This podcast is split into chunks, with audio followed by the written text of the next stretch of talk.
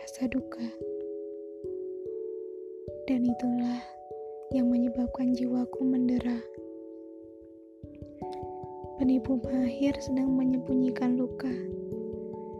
Dan kalian tahu siapa penipu mahir itu? Itulah aku.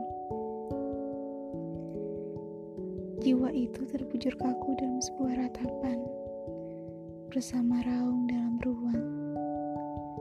Dan keresahan pun jadi primadona hati, yang telah mengalahkan tenang yang kini tak punya peluang. Aku mendekap diriku sendiri dari petaka suram, mencoba bergulat dengan rasa yang telah abai. Tapi aku lupa bahwa hati juga ikut bertikai. Kesepian pun datang tanpa tuan, memaksa masuk tanpa permisi, dan mencoba membangun pila-pila jati diri yang bersifat angkuh tanpa peduli. Tapi kau tahu tuan, itu hanya kamuflase agar aku bisa bertahan hidup dengan dunia ini yang tak pernah adil bagi kami sekaum kerdil. Dan aku hanya berharap ketenangan kembali datang tanpa angan, terengkuh dalam doa dan diamini oleh semua kalangan.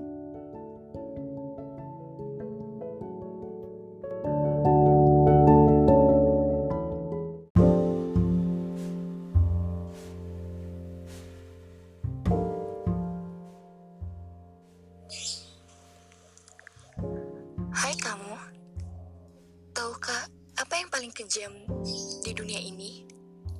Ya, rindu. Terkadang, rindu itu kejam. Saat aku berusaha menjaga rasa ini, agar tak lari kemana-mana, tapi rindu yang kuemban seakan mentertawakanku.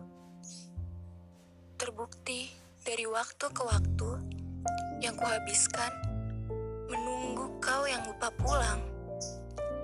Dan terkadang rindu suka bercanda dengan alam semesta ini. Saat aku mulai berdamai dengan waktu, di situ waktu bekerja sama dengan rindu dalam keselarasan agar menciptakan dinamika begitu rumit, membuat jarak antara dimensi semakin jauh dan lampau. Lalu bagaimana dengan aku? Apa harus redam rindu ini? Atau hancurkan dengan waktu yang mengerus rasa? Aku bingung.